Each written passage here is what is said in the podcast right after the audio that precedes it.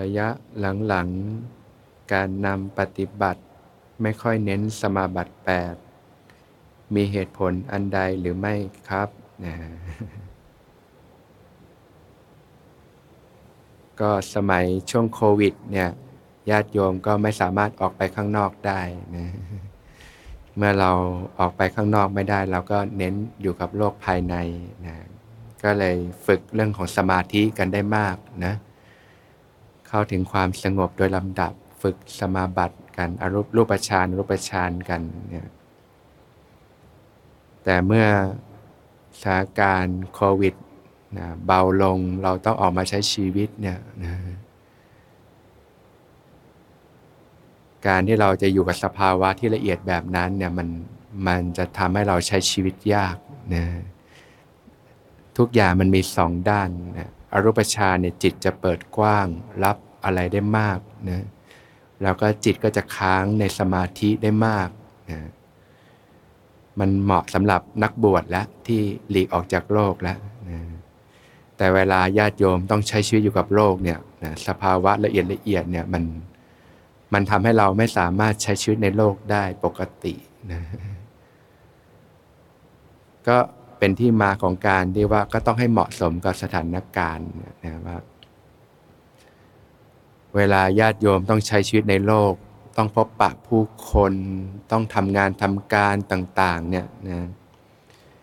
สิ่งที่จะใช้มากก็คือเรื่องสติปัญญานั่นเองนะการปฏิสัมพันธ์ การวางใจที่ถูกต้อง ทัศนคติที่ถูกต้องนะ ที่เรียกว่าโยนิโสมัสิการเนี่ยจะใช้มากทีเดียวนะถ้าเราวางใจถูกคิดถูกคิดเป็นเนี่ยนำมาสู่การพูดถูกทำถูกเนี่ยใช้ชีวิตได้ถูกต้องเนี่ยนะมันก็ทำให้เราเนี่ยมีความกลมกล่อมในการใช้ชีวิตเนี่ยทำงานก็ไม่เครียดนะก็เรียกว่าต้องเน้นปัญญานั่นเองนะทั้งทางโลกทางธรรมเนี่ยนะก็ต้องใช้ปัญญาใช้ความรู้ความเข้าใจที่ถูกต้องทั้งนั้นแหละนะ อย่างในอริยมรรคมีองค์8นี่ยท่านก็เริ่มที่ปัญญาก่อนนะนะสัมมาทิฏฐิเนี่ยนะความเห็นความเข้าใจที่ถูกต้องเนี่ยเป็นเรื่องปัญญาเลยนะเมื่อมีความรู้ความเข้าใจที่ถูกต้องจึงนำมาสู่สัมมาสังกัปปะการดำริที่ถูกต้อง เริ่มคิดถูกคิดเป็นนะเมื่อคิดถูกคิดเป็นก็นำมาสู่การลงมือปฏิบัติที่ถูกต้อง การพูดก็ถูกต้อง การกระทำที่ถูกต้อง การประกอบอาชีพที่ถูกต้องเนี่ยมันใช้หมดเลย ต้องมีปัญญามีความรู้ก่อน แล้วก็นำมาสู่ความเพียรที่ถูกต้อง สติที่ถูกต้อง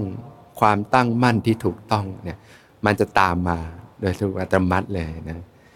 แล้วเมื่อมีตั้งมั่นที่ถูกต้อง สติถูกต้องก็นำมาสู่สัมมาทิฏฐิที่เติบโตขึ้น ปัญญาก็เติบโตขึ้นนะเนี่ยในมรรคมีองค์แปดนี่ท่านขึ้นปัญญาก่อนเลยคนเราต้องมีความรู้ก่อน ก็เหมือนทางโลกอะโยมจะทำอะไรโยมต้องมีความรู้ก่อนนะเข้าใจในสิ่งนั้นๆนะมองเป็นนะคิดเป็นพูดเป็นทำเป็นเนี่ยก็นำมาสู่การใช้ชีวิตที่ถูกต้องนะก็เรียกว่ามันถึงจะสามารถ balance ทางโลกทางธรรมได้นะหลายคนช่วงโควิด ก็สภาวะละเอียดนะสมาธิดี แต่พอต้องมาสัมผัสโลกพบปะผู้คนใช้ชีวิตปกติแล้วก็รวนกันเยอะเลย เพราะว่าสภาวะนี่มันมาแก้ปัญหาชีวิตไม่ได้นะตรงกันข้ามมันทำให้เราเนี่ยติดความสุขความละเอียดในสมาธิมันไม่อยากให้เราไปยุ่งกับโลก แต่ในความเป็นจริงเราก็ต้องใช้ชีวิตอยู่กับโลก ต้องพบปะผู้คนมีหน้าที่การงานปฏิสัมพันธ์ต่างๆ มันจะทำให้เราเนี่ยติดขัดการใช้ชีวิต เพราะว่าเราก็ไม่ใช่ชีวิตของนักบวชดด้วย เราเป็นขราดคารวาก็เลยต้องนำมาสู่พื้นฐานศีลสมาธิปัญญาที่ ค่อยๆ เพาะบ่มฟูมฟักไปนะ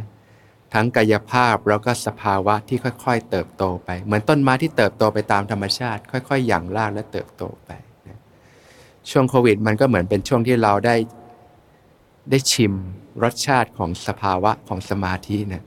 แต่พอถึงเวลาที่เราต้องมาใช้ชีวิตแล้วมันมีอะไรมากกว่านะโดยเฉพาะปัญญาที่ต้องนำเลยนะพุทธศาสนาเนี่ยเป็นการใช้ชีวิตด้วยปัญญานะบุคคลจะบริสุทธิ์ได้ด้วยปัญญา หรือแม้กระทั่งที่เยาวมถามเมื่อกี้ว่า จะคืนสู่ความบริสุทธิ์ของธรรมชาติเนี่ยการจะคืนสู่ความบริสุทธิ์ของธรรมชาติได้ หมายความว่า ปัญญาต้องบริบูรณ์นะการชำระกิเลสต่าง ๆ ได้หมดจดนี่ก็ด้วยปัญญา ปัญญาจะบริบูรณ์ก็ต้องอบรมด้วยศีล ด้วยสมาธิด้วยปัญญา สมาธิเนี่ยมันทำให้เราเข้าถึงความสุขความสงบที่ปานีนะก็เป็นกำลังเพื่อที่จะฝึกปัญญาต่อนั่นเองนะ แต่ถ้าเราไม่เดินปัญญาต่อเนี่ยมันก็ไม่สามารถหลุดพ้นจากทุกข์ได้ เพราะว่าสมาธิไม่ได้มีหน้าที่ในการชำระกิเลส เป็นเรื่องของการพักจิตเฉยๆให้อยู่กับความสงบ พอเราถอนจากสมาธิมากิเลสก็เหมือนเดิมนะแต่จะชำระจิตให้หมดจดได้นี่ต้องมีปัญญานั่นเองนะเพราะสมาธิที่เหมาะกับเดินปัญญาจะเป็นเรื่องของสัมมาสมาธิ คือความตั้งมั่นที่ถูกต้องนะ ก็เลยไม่ได้มีความจำเป็นที่จะไปถึงระดับอรูปฌานนะอรูปฌานนี่มันเป็นเรื่องของผลสำหรับคนที่เดินปัญญาดีแล้วนะนะอย่างในอนาปาสิบกขั้นนะหรือว่าในอริมักมีองค์ 8 ก็สัมมาสมาธิก็ปฐมฌานทุติยฌานตติยฌานแล้วก็จะตุตฌานจิตตั้งมั่นนะจิตตั้งมั่นก็พร้อมกับการเดินปัญญานั่นเองนะส่วนบางท่านนะปฏิบัติแล้วจิตมันจะเลยไปมันก็เป็นผลลัพธ์ นะแต่สิ่งสำคัญก็คือความสมดุลในการใช้ชีวิตนะนะมีปัญญา มีความรู้ความเข้าใจตั้งแต่คิดเป็นพูดเป็นทำเป็น รู้จักแยกแยะได้ มีอยู่ในสมรสิการนะรู้จักการวางใจ การแก้ไขปฏิสัมพันธ์ต่างๆ การมองโลกเป็นนะการวางใจเป็นแก้ปัญหาเป็น มีปัญญาที่สามารถปลดปล่อยจิตตัวเองให้เป็นอิสระได้นะ อย่างถ้าเราสมาธิดีต่อให้เรามีสมาบัติ8เนี่ย แต่พอเราไปใช้ชีวิตในโลก เจอปัญหาชีวิตเข้ามาปุ๊บบางทีมันเหวี่ยงไปอีกด้านเลย ยิ่งเราเคยได้สัมผัสความสุขในสมาธิที่ปานีเท่าไหร่ จิตมีความละเอียด พอเราไปเจอความทุกข์ในโลกมันจะทุกข์มากขึ้นเท่านั้น มันมีสองด้านแบบเนี้ยแต่ถ้าเรามีปัญญาเราสามารถปลดปล่อยจิตให้เป็นอิสระได้ ไม่ทุกข์ได้นะแล้วเมื่อปัญญา อบรมสมาธิได้ดีเนี่ยนะจิตที่สงบจากการอบรมปัญญาเนี่ยนะตรงเนี้ยมันปานีตกว่า มันลึกซึ้งกว่าสมาธิเพียวๆมากเลยนะเพราะเลยก็เลยต้องกลับมาสู่พื้นฐานการใช้ชีวิต ปัจจุบันก็ให้ญาติโยมมีรากฐานที่ถูกต้องพื้นฐานนะเรื่องศีลสมาธิปัญญา รู้จักคิดเป็นพูดเป็นทำเป็นใช้ชีวิตเป็นตามหลักอริยมรรคมีองค์8เนี่ยนะค่อยๆ เพาะบ่มไปนะ ความตั้งมั่นของจิตก็ค่อย ๆ พัฒนาไปตามการอบรมด้วยศีลสมาธิปัญญาเนี่ยนะเพราะศีลสมาธิปัญญาเนี่ยก็ค่อย ๆ เติบโตขึ้นเติบโตขึ้น นอกจากบางท่านจะเน้นเรื่องสมถะก่อน ก็จะหนักไปเรื่องสมาธิ อันนั้นมันก็จะเป็นเรื่องเฉพาะตนนั่นเองนะแต่โดยภาพรวมก็เนี่ยค่อยๆพัฒนาไปนั่นเองนะ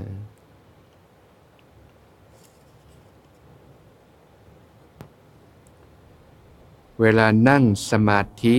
หรืออยู่ปกติก็ตาม มักจะมีกระแสความสั่นสะเทือนตามร่างกาย ตรงนั้นบ้างตรงนี้บ้างอยู่เนืองๆเบาๆบ้าง บางครั้งก็รุนแรง บางครั้งก็ดับหายไป ไม่ทราบว่าตรงนี้เราจะพิจารณาอย่างไรนะสภาวะสั่นสะเทือนในกายก็มีหลายอย่างนะนี่แสดงว่าสติก็เริ่มอย่างการพิจารณากายในกายเนี่ยนะ การรับรู้ระบบภายในร่างกาย ความสั่นสะเทือนในร่างกายเนี่ยอันนี้เรียกว่าสติปัฏฐานแล้วละ่ะเริ่มหยั่งลงในกายนั่นเองนะนสติที่เริ่มหยั่งลงในกายก็จะเริ่มรับรู้ระบบภายในร่างกายได้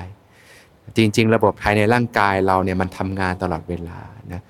ระบบเลือดลมสูบฉีด ระบบต่างๆ ในร่างกายนะรับรู้ระบบทำงานในร่างกาย แล้วก็รับรู้ความสั่นสะเทือน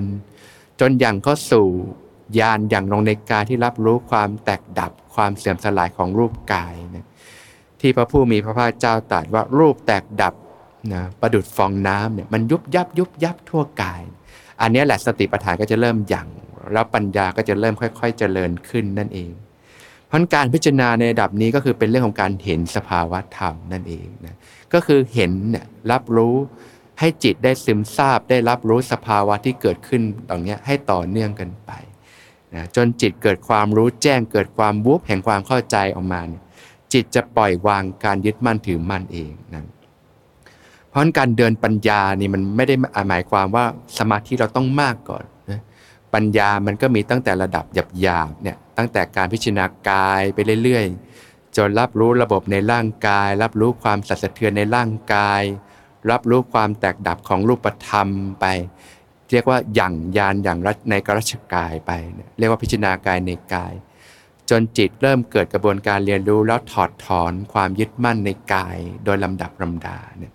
นะอันเนี้ยเรื่องกายภาพเนี่ยเป็นพื้นฐานเลยนะเพราะคนเราเบื้องต้นก็ติดกายนี่แหละติดเรื่องกายภาพ เป็นที่มาของกิเลสทั้งหลายทั้งปวงก็มาจากติดกาย ติดกายภาพทั้งนั้น มันก็ต้องแก้ตรงนี้ก่อนนั่นแหละนะ แต่ในขณะเดียวกันเราก็สามารถสลับกับโหมดสมาธิได้นะเข้าถึงสมาธิก็ความสุขความสงบนะเวลาเดินปัญญาก็สามารถถอยมาพิจารณากายก่อนได้ ในดับเบื้องต้นเนี่ยนะปัญญามันมีตั้งแต่หยาบหยาบที่มันต้องละของหยาบ จะละกิเลสหยาบหยาบเนี่ยความโลภความโกรธเนี่ยหยาบหยาบมันก็ต้องปัญญาระดับหยาบหยาบ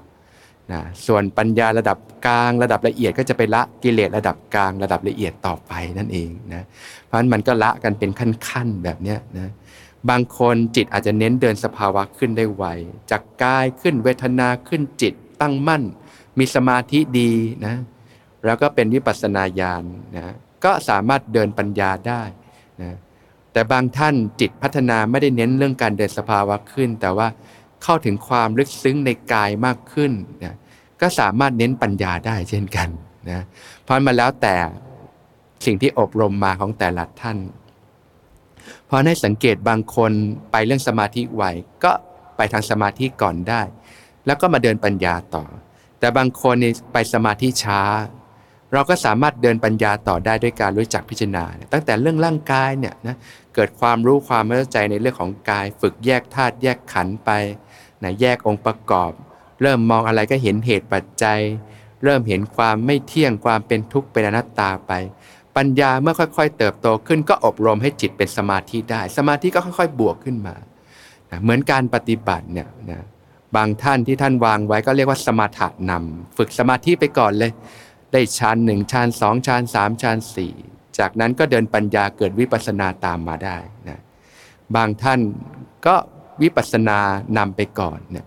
ฝึกสติสัมปชัญญะไปจนเกิดการเห็นสภาวะธรรมแยกแยะได้ ชอบมองอะไรก็เห็นเหตุปัจจัยไปหมด เกิดวิปัสสนามาสุดท้ายสมาธิก็บวกขึ้นมา ความตั้งมั่นของจิต ก็ยกระดับขึ้นมาได้นะนี่ท่านเรียกว่าวิปัสสนาญาณิก คือวิปัสสนานำไปก่อนแล้วก็สมาถะตามมา แบบแรกนี่คือสมถะญาณิกสมาธินำไปก่อน แล้ววิปัสสนาก็ตามมา แบบที่สามก็คือควบคู่กันไปนะอย่างสมัยนี้ก็อาจจะต้องสมาถะด้วยวิปัสสนาด้วยเนี่ยก็สามารถควบคู่กันไปได้ เพราะแต่ละคนไม่เหมือนกันนะเราก็ลองพิจารณาดูว่าแต่ละเราอัธยาศัยไปทางไหน แต่ในการใช้ชีวิตในยุคนี้โดยเฉพาะญาติโยมที่มีกิจภาระทางการงานทางโลกมากเนี่ยจะมาเน้นสมาธิก่อนเนี่ยยากแล้ว ถ้าเป็นสมัยก่อนเนี่ยได้ นอกจากคนที่ไม่ค่อยได้มีกิจภาระทางโลก เน้นเก็บตัวปฏิบัติ ก็สามารถมุ่งเน้นเรื่องความสงบความสมาธิไปก่อนได้นะเรื่องของสมาธิมันก็มีทั้งสมาธิแบบที่เรียกว่า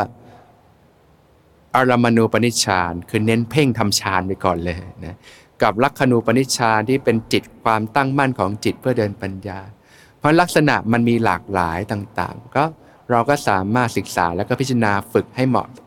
กับจริตนิสัยของเราได้ทำอะไรรู้สึกมันคล่องตัวดีเนะี่ยแล้วเราฝึกได้เรื่อย ๆ มีความสุขกับการฝึกปฏิบัตินั่นแหละนั่นแหละคือความเหมาะสมของเรา กรรมฐานแต่ละอย่าง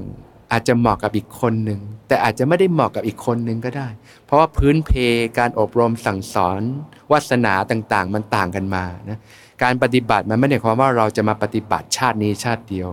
มันอาจจะมีวิธีเก่าร่องเก่าอยู่ พอเราปฏิบัติรู้สึกว่าอย่างไหนมันไปได้ดีอะมันทำให้รู้สึกว่าเออมันไปได้เนี่ยมันก็เหมาะกับอัธยาศัยเรา อาจจะเหมาะกับคนหนึ่ง แต่อาจจะไม่ได้เหมาะกับคนหนึ่งก็ได้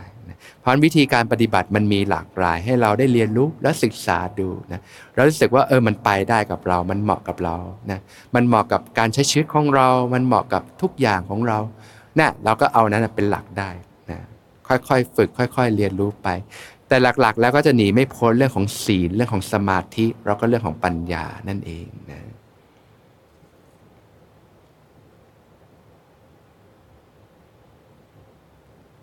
ขณะที่ปฏิบัติอยู่มักจะมีความคิดเรื่องราวการปรุงแต่งที่ทำให้เป็นทุกข์นะ และไม่สามารถที่จะออกจากการครอบงำของความคิดได้ เห็นพระอาจารย์บอกว่าให้ปล่อยวางความคิดเรื่องราว ขณะเดินนั่ง ผ่อนคลายสบายๆ อยากให้พระอาจารย์ช่วยแนะนำว่าเราจะมีเทคนิควิธีที่จะฝึก หรือการโยนิโสมนสิการอย่างไรที่จะทำให้เราหลุดออกจากตรงนั้นได้ จนจิตตั้งมั่นและหายเห็นความเป็นจริงได้นะ ก็ขึ้นอยู่กับว่าความคิดเรื่องราวนั้นน่ะที่ทำให้ปรุงแต่งทำให้เป็นทุกข์เนี่ยที่เรียกว่าทำให้จิตเราเนี่ยไหลไปกับความคิดมันเป็นความคิดเรื่องอะไรนะเราก็อาจจะใช้อยู่ๆเนี่ยถ้าเราสะสมเรื่องราวในชีวิตมามาก แล้วมันมีสิ่งที่ค้างในใจเยอะนะทำให้สมองคอยผลิตความคิดออกมาเสมอเนี่ยอยู่ๆเรามาฝึกสติบางทีมันตั้งสติไม่อยู่หรอก เพราะว่าจิตมันคอยจะไหลไปกับความคิดนะ เหมือนกระแสน้ำที่มันไหลเชี่ยวอยู่เนี่ยนะ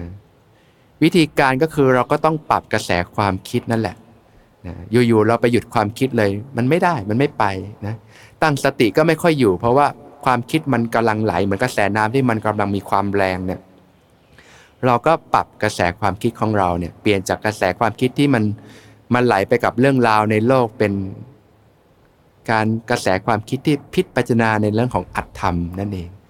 นะที่เรียกว่าโยนิโสมสิการ ทีนี้ก็อยู่ที่ว่าเรื่องราวความปรุงแต่งของเรามันหนักไปในเรื่องอะไรนะเช่น ถ้ามันหนักไปเรื่องของทำให้เราคิดทุกข์ใจ เกิดความเครียดความกังวลปัญหาชีวิต